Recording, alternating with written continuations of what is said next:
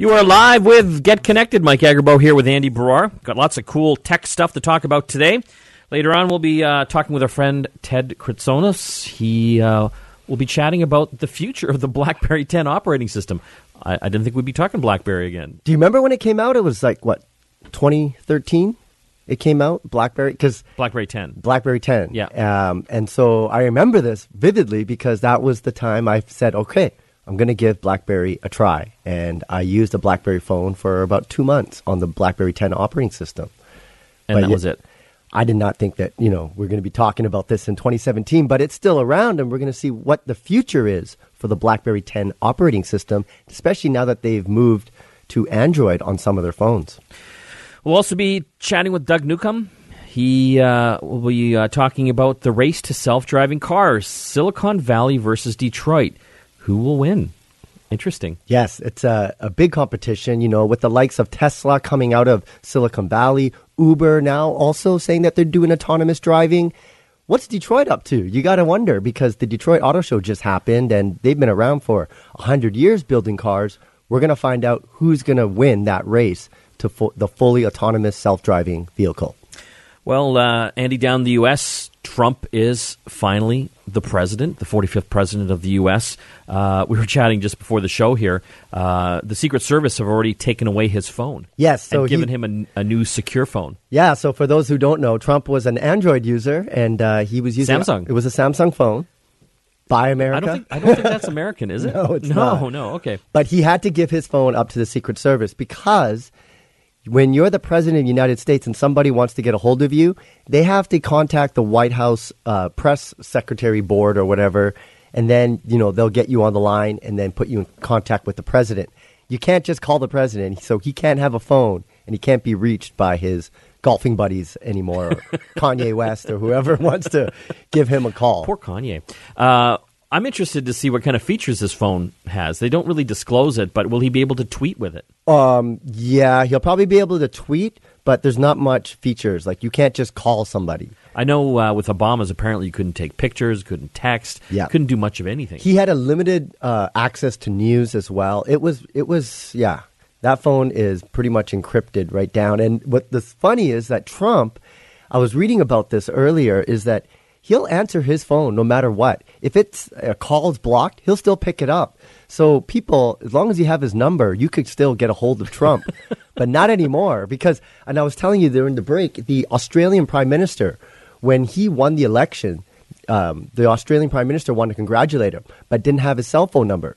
So they got her cell phone number from Greg Norman, The golfer. the, golfer, the Australian golfer. who's like, "Oh, I have his number here," and and that's how that's how these two head of states are Not are, anymore. are chatting. Well, not anymore. Now you have to go through the switchboard at the White House. Uh, some other interesting stuff. I talked with Jill Bennett this morning uh, a little bit uh, about it. Uh, uh, Facebook. There's a lot of uh, friends and family that uh, are potentially snooping your Facebook account. Yeah, up they- to 25% of people have said that uh, their Facebook account has been snooped by someone they know and love. Yeah, and it, you know, there's a couple of ways it could happen. Maybe you could have your laptop open or your smartphone or tablet just kind of available. Yeah. Do you remember when first Facebook first came out? People would go and put some status update that was like ridiculous on your account. My kids did that to me all the time. Yeah, and it was like laughing. I don't think you can really do that anymore because It's harder. it- well, not only that, it's it's it's kind of an invasion of privacy when you think about it. It's like reading somebody's diary. Um, people are doing it because of curiosity, but it has ruined relationships, and that's what this uh, l- latest study had shown. Uh, studies done, uh, I think, uh, in part by some folks out at uh, UBC. They did uh, a survey just asking people uh, down in the U.S. Uh, if uh, their account had been uh, snooped uh, or spied on. Uh, some interesting uh, things I read about how much people wanted to do this. Like one guy actually got his sleeping partner's finger to unlock Wow. their phone. yeah. Can you imagine? That's taking it to a whole different level. Yeah. Uh, but a lot of times it's uh, from curiosity right up to jealousy. Yeah, and the thing is, what's that old saying? Curiosity killed the cat. Yeah. Because if you are starting to do that, like you're kind of opening up a big can of worms. And you know, for anyone out there, just try to restrain yourself from trying to look in someone's Facebook profile. Nothing good can happen from this. So um, it's an interesting study, but it just shows what we have to protect our, our our devices to make sure that that type of intrusion doesn't happen or cover your fingers when you go to sleep at night. wear, wear gloves to bed. yeah, exactly. Now we're going to be wearing gloves to bed because uh, that's the one way into our, our d- digital devices. More TV networks uh, are following Netflix to binge watching. Uh, that whole model, that was the story in the Globe and Mail. Uh, Netflix has uh, obviously been very popular, one of the most popular digital broadcasting services in the world now. I think they just recently added uh, over 7 million new subscribers worldwide. I mean, that's just phenomenal.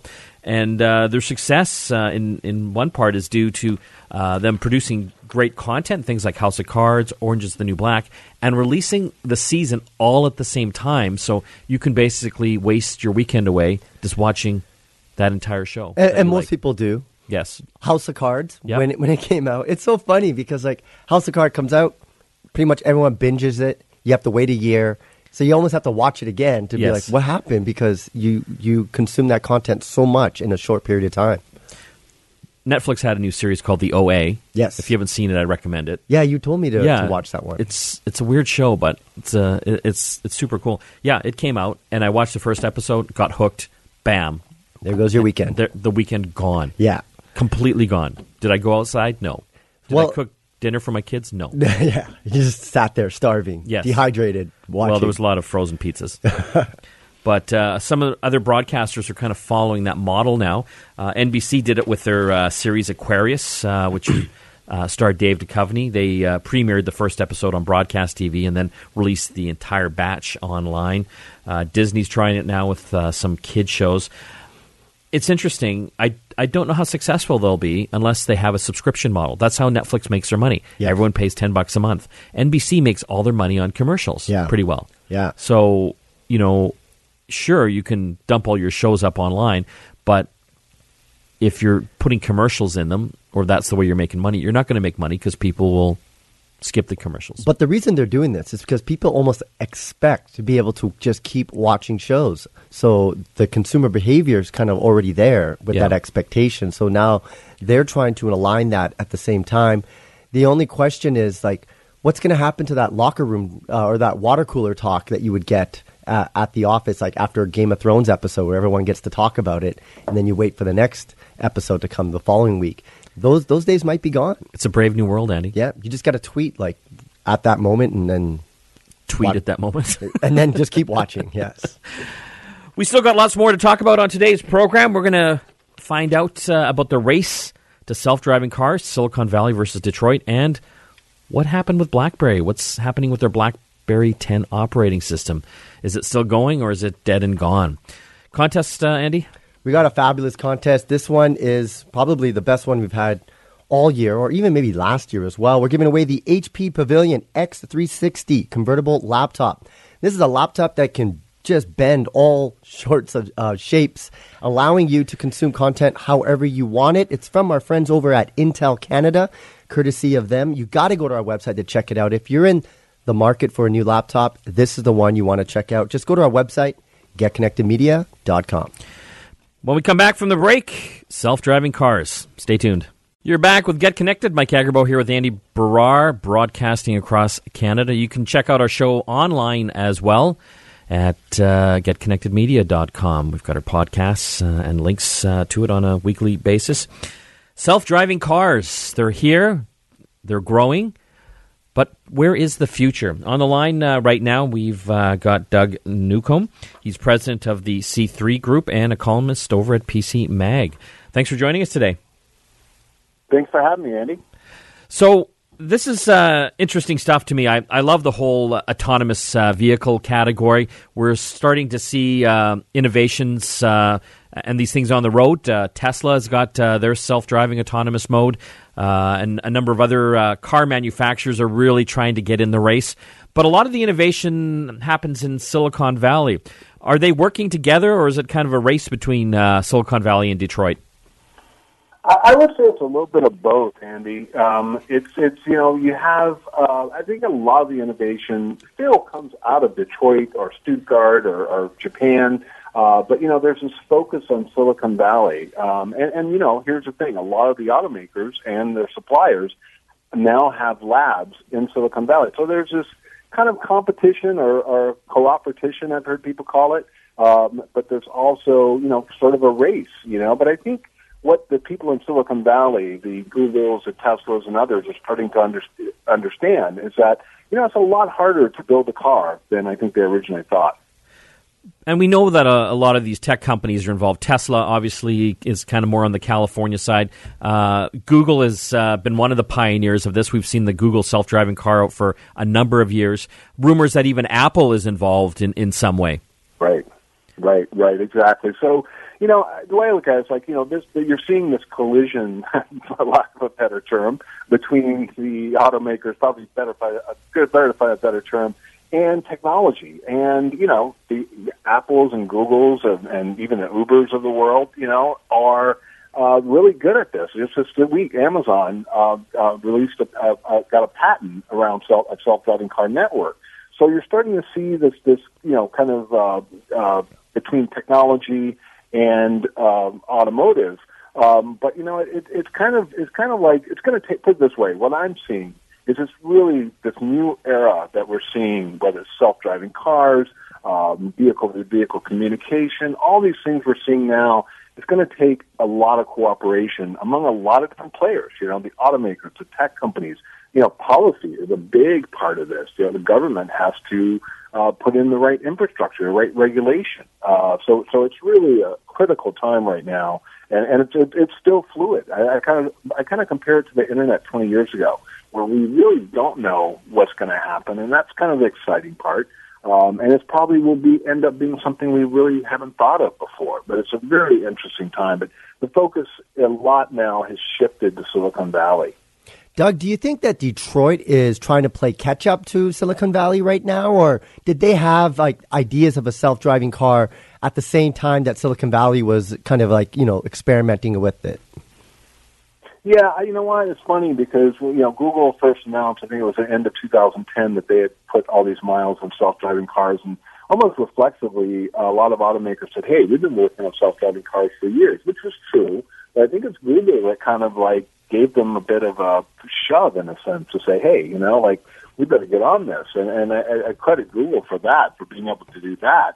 But you know what? I still think Detroit does not get the credit it deserves, or the auto industry. Again, it's a very complex um, uh, business, you know, to, to build a car. I mean, you're, you're talking about a much different um, uh, business model than building a phone, let's say, you know, what Apple does. I mean, you, you know, it's just super complex. So I, I feel like Detroit doesn't get the, the uh, in the auto industry as a whole, doesn't get the credit it deserves as far as being a real technology powerhouse. I mean, you know, the, the focus a lot of times is on Silicon Valley and the shiny and new. I mean, that's why Tesla. I mean, get, don't get me wrong, Tesla's doing amazing stuff, but you know, I, they're they're not doing anything that different in some ways. You know, than some of the automakers, especially kind of with their autopilot. You know, but you know, they they are. I got to give them credit. They they've shaken things up. They're but you know they're small and new. Put it put it, someone put it in perspective for me. I think Tesla sold like seventy five thousand cars last year. I think it was. I mean, that that's that's I forget how many F-150s Ford sells like in a month. You know, probably five times that. So you got to kind of keep that in perspective too. One thing that we really wanted to see, Doug, was uh, some kind of competition for Tesla out there. There was a, a, company, I think it's called Faraday. Have you have you heard about yep. this company? Uh, tell us a little bit about that company and where it came from, because it really just came out of nowhere. And I think yeah, they're Faraday going back to nowhere soon. What's yeah, that? Yeah, yeah. Future. It's Faraday Future. It's right.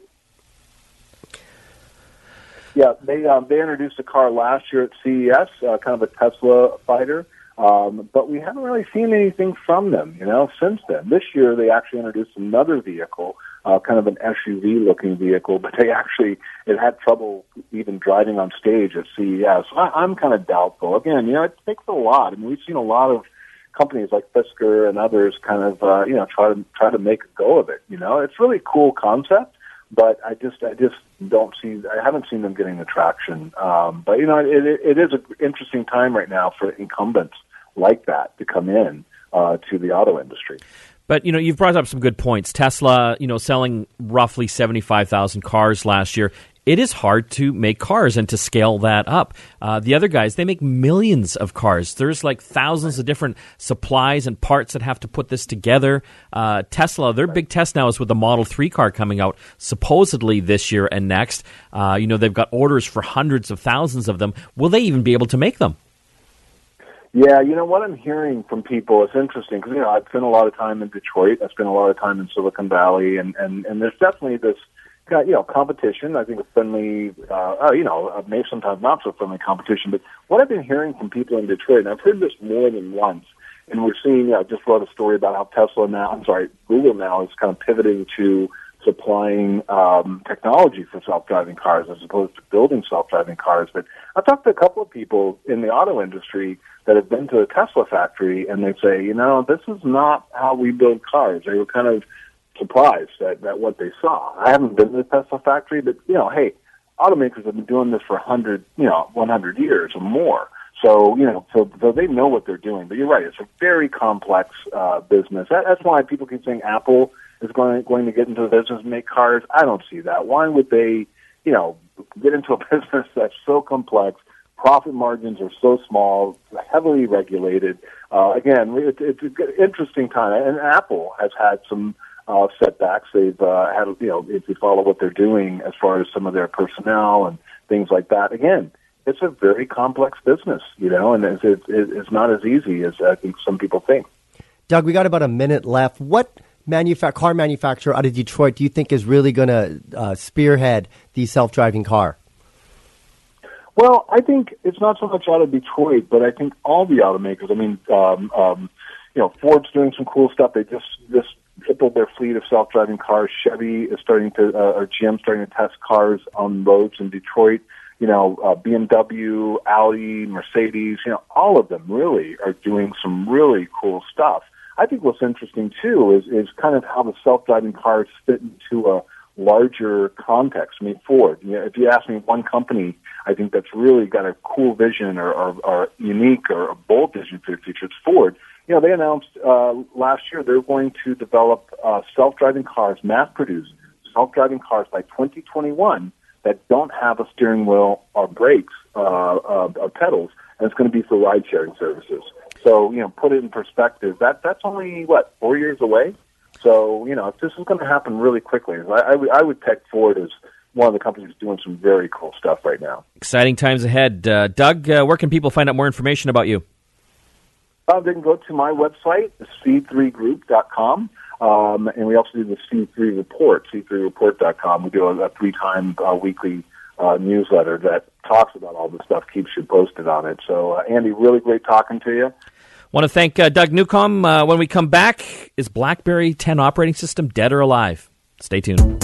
You're back with Get Connected. Mike Agerbo here with Andy Baryer. Still lots of tech talk today. We'll be going open line in a little bit, taking your tech calls and questions. And of course, we've got Christina Stoyanova at the end with our app of the week. On the line right now, we've uh, got Ted. Ted, how you doing? Good. How you guys doing? Good. We're talking BlackBerry. I didn't think we'd be talking BlackBerry, but apparently Andy says we should. Uh, BlackBerry 10 operating system. Is this thing still alive? It is still alive. Yes, uh, it is still alive. Uh, so I wrote an article about uh, about this uh, so I had spoken to a, a BlackBerry executive about it, and uh, so they still, yeah, it's still alive. They're still um, supporting it, and uh, they plan to keep supporting it. Uh, but there are definitely some questions over how they would do that, especially since they no longer actually make any phones, right? Like they they have licensing agreements where phones are made for them, uh, as they do with Alcatel, for example. But those are Android uh, based phones, so so there's still some uh, question marks about uh, how they would go about doing that. Does that make business sense? I, I know that they still are uh, getting you know a chunk of their money from the business and the enterprise uh, side of uh, of business. Uh, why keep flogging what essentially you know many would say is a dead horse? Well, so see, this it's hard to say exactly like to to to, to qualify it or quantify it because I don't we don't know the exact numbers. We know what the market share for BlackBerry is, which is 0.1 percent, by the way, globally, very very low. So but that doesn't include the Android devices because Android is lumped into all together. So anything that's Android based, and that's 87.5% last I saw.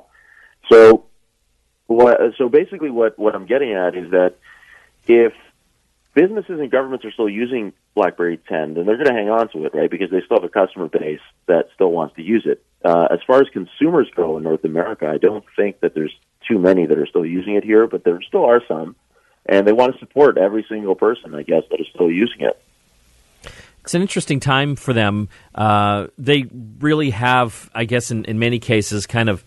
Um, I, don't know if I'm using the right word. Kind of given up on the handset market. They're, they're more into the business side with uh, uh, server software and what have you, aren't they? They're still, yeah. So, so they are a software and services company. QNX QNX, which is a subsidiary which is very big in the automotive space. Uh, they're doing some stuff now with self-driving cars. So they've got their hands in a few different things, but um, they're out of the hardware business as far as making phones. So as I mentioned, they have lic- they make licensing agreements with with vendors in other places. So Alcatel is one example, but like I said, that's only for Android phones. What they might do, or eh, I mean, it's it's possible, I guess, is that they can make a licensing agreement with a vendor, let's say in Indonesia or India or, or another country, where perhaps BB10 phones could be made there. But I don't know. I mean, you'd have to have a manufacturer that's willing to take that chance uh, and do that. And um, you know, it's it's it's very very hard to say whether anybody would. The market would have to be very substantial, um, and there have to be a profit. Uh, there would be enough profit, I guess, for them to be uh, to get into that. Ted, do you think that they might consider selling the operating system? Because this kind of reminds me of what happened with HP and their touchpad when they tried to get a tablet business way back in like WebOS. 20, the WebOS, yeah. and they sold that to LG, which now uses that operating system on their TVs, and it actually is quite nice. Do you think BlackBerry might want to sell their uh, operating system to maybe governments or or other types of tech companies interested in having an operating system? they could try and sell it. I don't know what they would get for it. I mean, WebOS was basically given away uh, by HP to LG. That that was not a substantial, uh, as far as I remember, that was not a substantial business deal. Um, you know, mon- uh, monetarily speaking, anyway. So uh, yeah, no, I don't think so. I think uh, BB10 is going to go anywhere. It's going to die its own death. I don't think it's going to end up in the hands of any other entity. Um, I think just the security element involved in this and some of the patents involved. I, I, I don't believe that uh, they're just going to sell it off uh, like that. I, and I don't know. I don't think anybody would buy it. I mean, to be very frank with you guys, uh, nobody would buy it. Um, it's just, you know, if it ends up being an operating system that governments use specifically, fine. Um, and that's that's what it'll be. But it'll, it will never again be any anything significant as far as consumer uh, penetration goes. That those days are over. But I guess in the short term, if you've got a BlackBerry phone, you're still in business. Yeah, for now, yeah. I mean, WhatsApp extended their support until the summer, um, you know, but there's been a, a number of other vendors have not. Uh, Facebook, uh, TELUS, even, uh, you know, dropped their support uh, too. So I suspect that more of that is going to happen. And as app support dies, then the consumers eventually have to look elsewhere. So I think it's it's just um, it's only a matter of time before this becomes purely an enterprise and government uh, OS uh, rather than a consumer thing. And it might be in other countries, but I, I just I, I don't I don't think so. Ted, thanks for your insight. Well, it was a pleasure, guys. Thank you so much. That was Ted Kritsonis, our favorite tech journalist. You can read more about uh, BlackBerry in his article uh, up on mobilesyrup.com. When we come back from the break, we're going to take your tech calls and questions. So right now, we are opening up the phone lines. 604 280 9898. And if you're phoning anywhere else in North America, we can take your call as well, toll free at 1 877 399 9898. When we come back, your calls. You are back with Get Connected. Mike Agerbo here with Andy Baryer. Still lots of tech talk happening. We've uh, got Christina Stoyanova coming up uh, shortly to talk about her app of the week. But right now, we are open line taking your tech calls and questions 604 280 9898 and toll free anywhere in North America 1 877 399 9898. We're going to jump uh, to Tim, who's on the line. Hey, Tim. Hi. Hi. I, I have a question about deleting apps from a phone. Yes. It, it used to be that when you bought something, either in a store or at a trade show or whatever, everyone wanted your phone number or your address. They could send you marketing information. And now everybody has an app. Everybody wants you to have their app. The problem is a lot of the times, you know, they're poorly written. They don't run well or they want to constantly run in the background, whether you're using them or not. How can I be sure if I delete an app that it's actually all out of my phone because obviously I can't defrag my iPhone. How do I know that it's not flowing down my phone or affecting it after it's gone? Yeah, that's a great question, Tim. Because uh, you know, unlike a computer, um, yeah, you can't defrag or uh, I guess you can wipe your phone. That's probably the best Well, way yeah, to do it. there is a way. Uh, but uh, I don't know where they go after that. You know, when you do delete uh, it from like your iPhone or Android, it just disappears from the uh, the home screen uh, essentially. And ideally, all that stuff is supposed to be gone. Yeah, but it's just the way that the memory works. You know, we got to remember this is all digital, it's zeros Yes. and ones. So when you like delete something, there is a trace of it still there. For, Yes. Like, and if you did a forensic analysis, you should be able to find stuff because it's just a bunch of zeros and ones that have been broken up. But that said, it shouldn't affect your phone's performance anymore. And the thing about iPhones and Android phones is a lot of these apps run in the background. If you open up an app and then you open up another app, it's still there running in the background. And ones like Facebook, um, Snapchat, these ones can hog your data. You would like, like if you're going over your limit, you got to go Face and- Facebook, Fa- the worst. It is the, worst, one. Yes, Yeah. especially with Facebook adopting video now and the autoplay Oh, it's killing me. It's It- killing me. Yeah. So yeah, to your point, uh, Tim, um, they're supposed to be gone. Um, you know, from my understanding, I'm going to look into that a little further. If you are like super super concerned about it, uh, you could always do a complete wipe Yeah. of of your phone, like a reset, and that will basically wipe everything off. But then you got to reload everything. Uh, Yeah, then you again. do a fresh start from Yeah. there. Yeah, that's the only tried and tested and true way of knowing that that app is completely uh, eliminated from your phone. Going to jump here to uh, Ed on the line. Hey, Ed.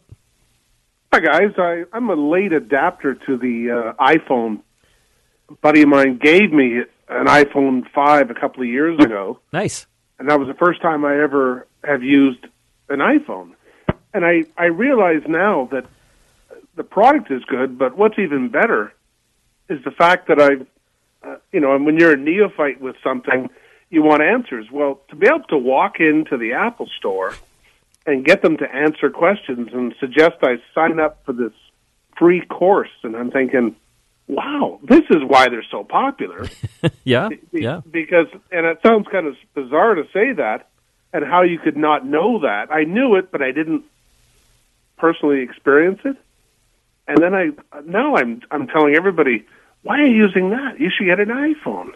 And uh, uh, I don't know. I you know I I'm, I haven't moved to an iPhone six yet, but I just think that they make it so easy for a neophyte like me to walk in the door and say, "Hey, I got a problem. Can you help me here?" And that doesn't happen all the time. They don't take care of you immediately, a hundred percent of the time, but majority of the time they do. Or worst case scenario, make an appointment and come back. So that's just a bit of a shout out for iPhone. And uh, the other guys, I don't know if they could do it. The same idea because it's pretty uh, labor intensive, and you have to set up these locations. But it does make a huge difference, and I don't think I'll ever go back to uh, a, a competitor's phone. You're you're an Apple guy till the end now. Absolutely, only because I think they realize that people need some help. They don't want to, you know, dial this number, press five to speak to somebody about this. It makes a huge difference to me to go in person and actually have someone show me how to do it, and then make sure that I can do it properly while I'm there in front of them. It just, it, it it's, I don't know. Is that when Apple came in on the market? Was that something unique and still unique just to Apple? Well, it's interesting. Uh, you know, they've obviously been in the technology business for years, and uh, back, I forget exactly when, 10, uh, 15 years ago, they decided to get into the retail space as well. And I remember at the time the critics were saying, Oh, yeah. they're stupid. They're going to get killed. Yeah. They don't know what they're doing. Uh, but it was probably one of the best things they did because they set up all these retail locations uh, around uh, North America and now the world for that matter that just specialize specifically in the, uh, the Apple products. Uh, but you know, to that end, uh, you know, with their other retail partners outside of that as well, like the London Drugs and, and that of, of the world, uh, you know, they train those guys up properly and set them up as proper service centers uh, as well. So I think Apple's done well because uh, a they make great products. There's no question. And number two, they really get uh, the aspect of making it simple for their customers and servicing them as well, looking after them. Uh, I know when I have a, an issue with one of my Apple products, I can get it serviced really easily. If I look at any of my other tech products, if something goes wrong, I'm like, oh my God, like, what do I have to do now?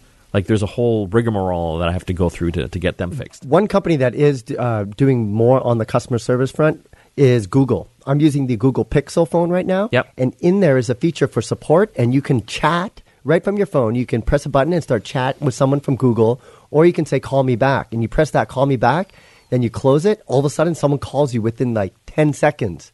Really? you can have a person. That yeah. is pretty awesome. It is really cool. I actually Yeah. tried it the other day, and I was like, "Wow, this is some great customer service." So, um, you know, people have learned from Apple that you do need to have that customer service. We always recommend people if they're having their first phone to get an Apple iPhone, just because it is kind of easier. But uh, the other competitors are taking notice, and there is a customer Ah, service. They have to. I mean, it's all about customer service. If you give good customer service to a, a good product, you will win hands down. We've got lots more tech talk. Stay tuned. App of the week coming up with Christina. You are back with Get Connected. Mike and Andy here in studio today. It's that time of the week. We've got Christina here with App of the Week. What's going on? Not too much. What's going on with you? Doing a radio show, you know, Yeah. talking tech, Geeking out. geeking out. Regular Saturday morning. Exactly. You got a good app for us this week? Um, we're doing something a little different today. Okay. I'm going to talk about an app, but in in a different context. So there's this app that has sort of taken off in North America recently. Um, it's called Meitu. It turned May, 2. yes, M E I T U. Okay.